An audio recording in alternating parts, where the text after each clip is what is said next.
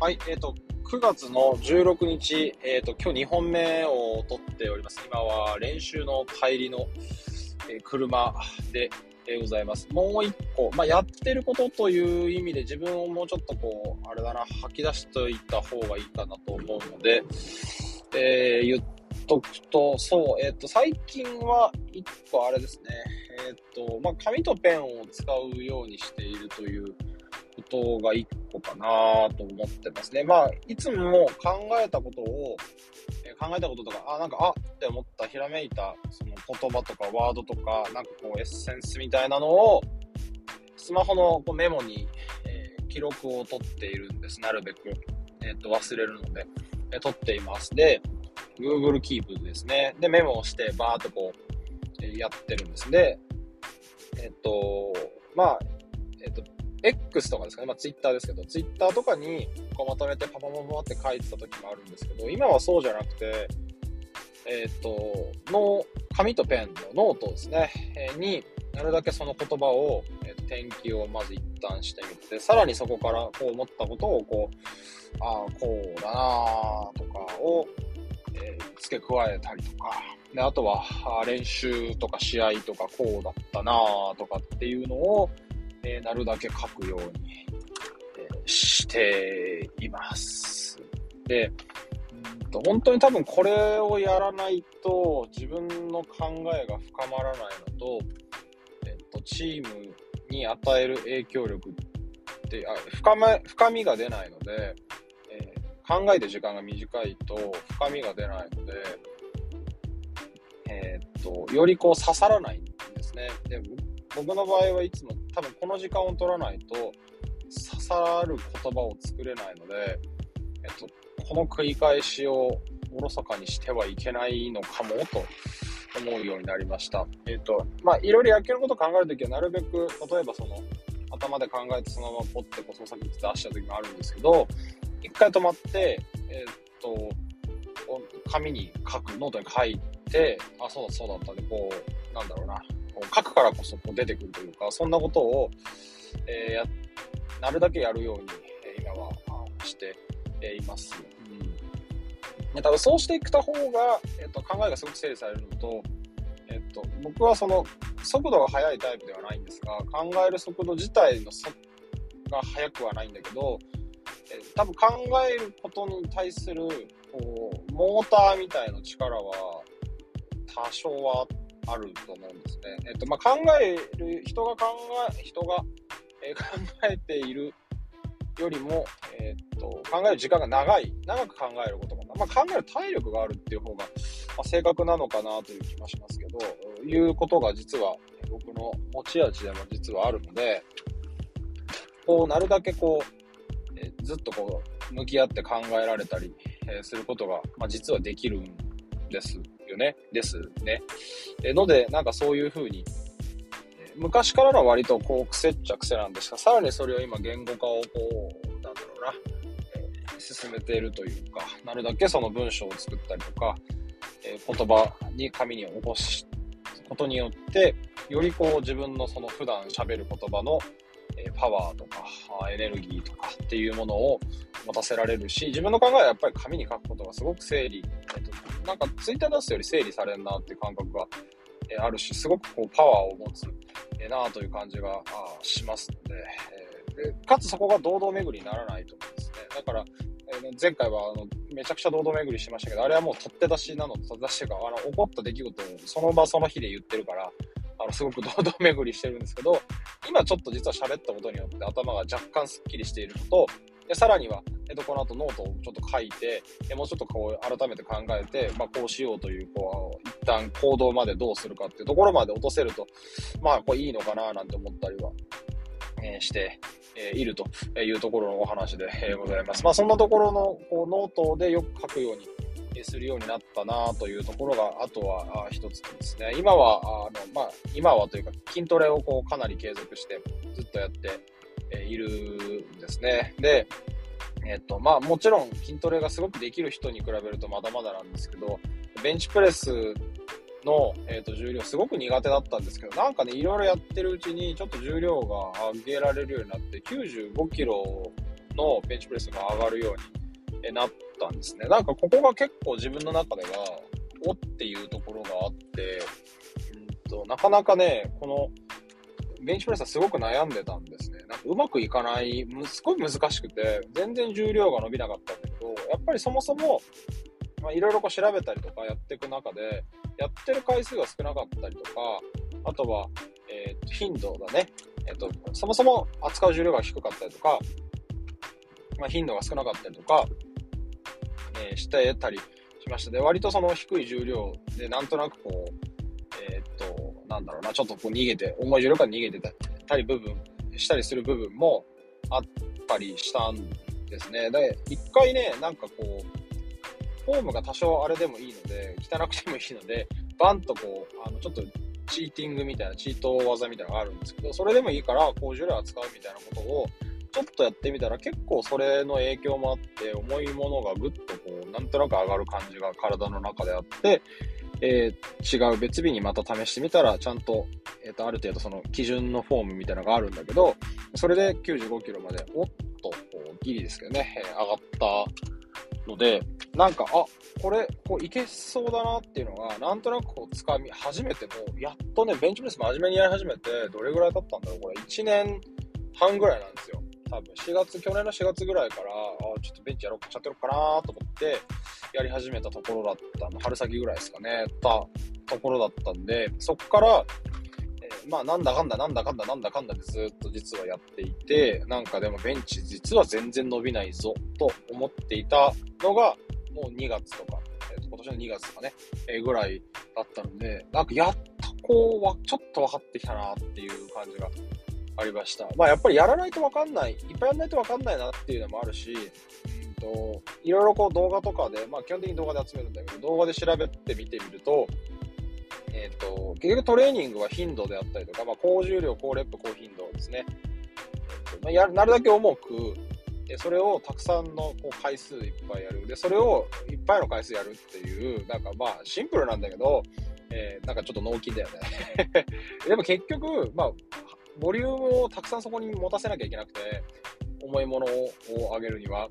でそこに対して、えちゃんと時間を使いましょうと。ボリュームを確保しましょうと。で、えー、まあ、ある意味そこの限界値から逃げちゃダメなんだよねっていうところを、すごく感じえー、ました。えっと、100上げたいんだったら、多分100キロを、に挑まないといけないっていうのが、まあすっごい簡単だけど、やっぱり絶対それは間違いなくて、えっと、今回も95を上げる、上げる前に、95を持とうと思って、とりあえず95をはめて、えっと、こう、ちょっとチート的なフォームでグッとやってみてとかっていうのを、まあ、何度かやってるうちにできるようになったりしたので、結局そこで、えー、低いものでやり続けてると、ダメなんじゃないかなっていう思うんですね。あ、で、そうするとこれさっきお話したつながるんだよな。多分、えー、例えば僕は90、100上げたいから、多分そのうち、まあ来週ぐらいには、100を持ってみようと思っているんだけど、えっ、ー、と、多分100を持たないと上がらない。絶対1回は持たないと上がらない。1回どころじゃないですね。もう何度も挑まないと多分上がらないと思う。1回じゃどうせ上がらないから。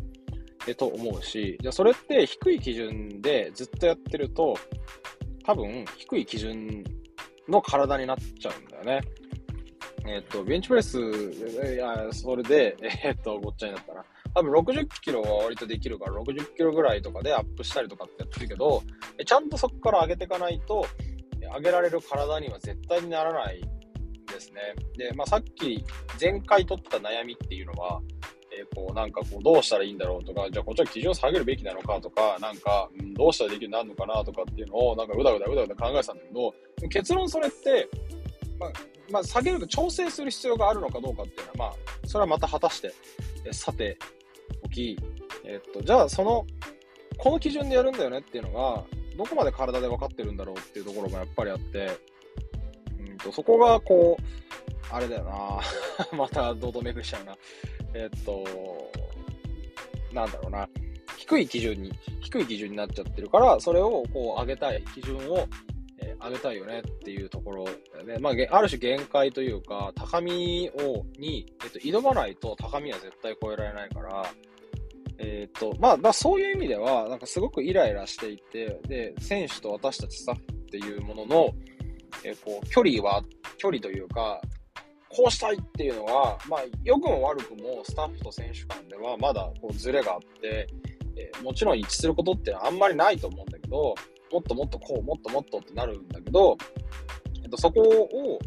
えー、こう、なんだろう、追い求めていくというか、いや、だからもっといけるでしょっていうところを、もっとでき、まあ、ある種、なんかこう、下がってしまってる感はもちろんあるっちゃあるし、それはまあ、いろんな考え方がさておき、でも、私たちはここに行きたいんだから、こうしようよっていうところで引かないっていうのも、なんかスタッフの姿勢としては、大事なんではないのかな。で結局そこに挑まないと、えっと、下げるのは多分簡単っちゃ簡単なので、下げ、で、私たちが結局私たちは、まあ、いつもどんなここに、結局私たちはどこに行きたいのかっていうところが、なんかそこがやっぱ結論全てなのかなと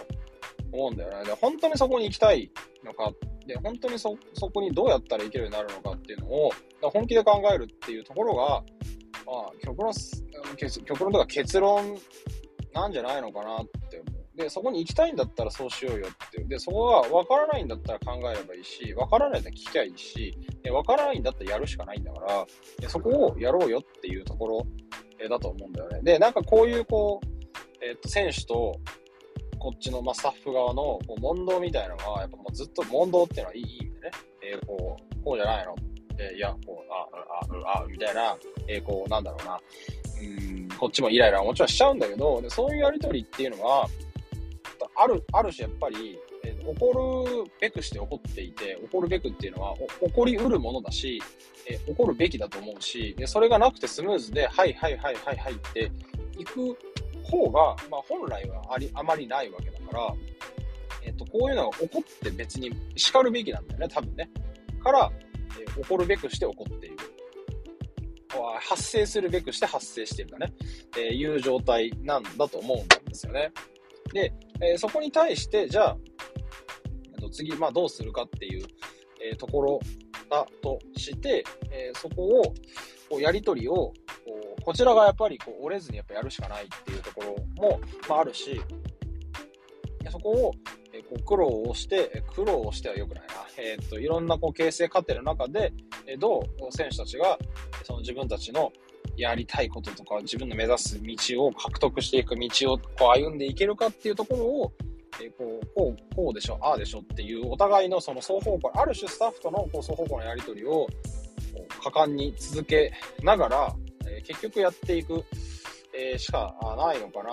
と思います。結局ね、これはやっぱ泥臭さというか、地道な、えー、と楽な道はないから、絶対ないので、楽な道はないから、そこをこういかにこう泥臭く歩いていけるかっていうところもあるし、でもそこに、えっと、僕は僕で一歩引いた目線で、えっと、ちゃんとこれって歯車合うのかなとか、歯車うまく、え噛み合わせたいよねっていうところをあの持ちたいなっていうところで、またさっき話につながってしまったんで、えっと、また話を戻しますが、まあ、筋トレの話ということで、でも筋トレが結局そういうところをなんかすごく教えて、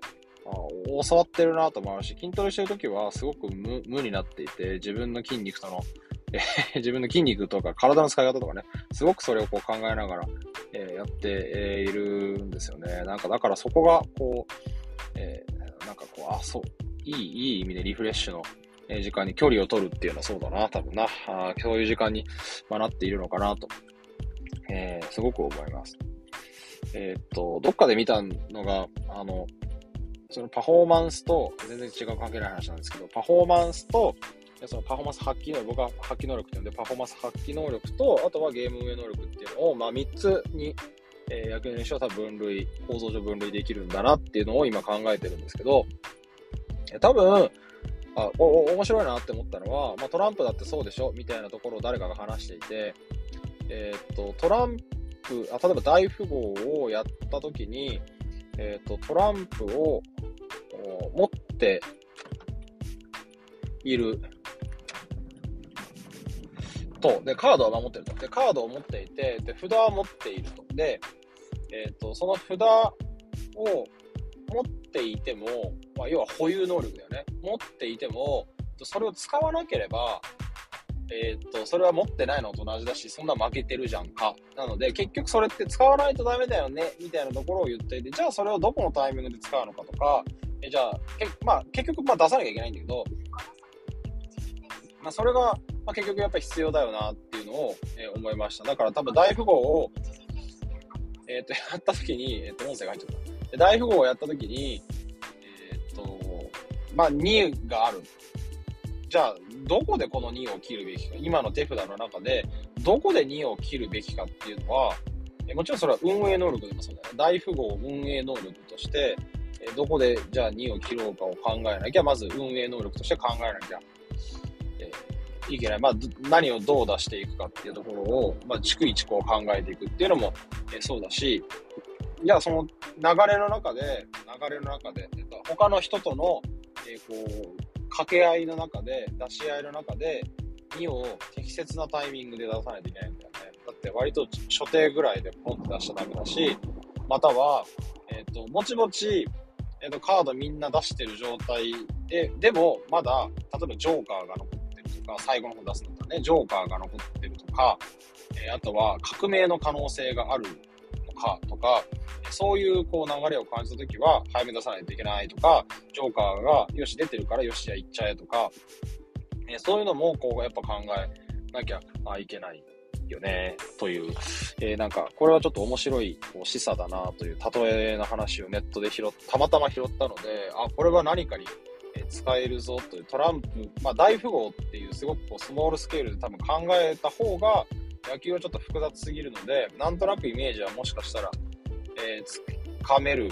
のかななんて、えー、思いましたというところですね。まだちょっとこれ考える余地は、えー、ありますよね。えっ、ー、と、他の人のこの、えっ、と、カードがどれぐらい出て、えっ、と、どういうパターンで生きてるから、ここで一気に行くのかなとかっていうのは、結構それは読み合いになったりするので、なんかその、そこが、こう、大富豪の本面白さでもあり、野球のこの読み合いの面白さっていうところになんかすごく通じる、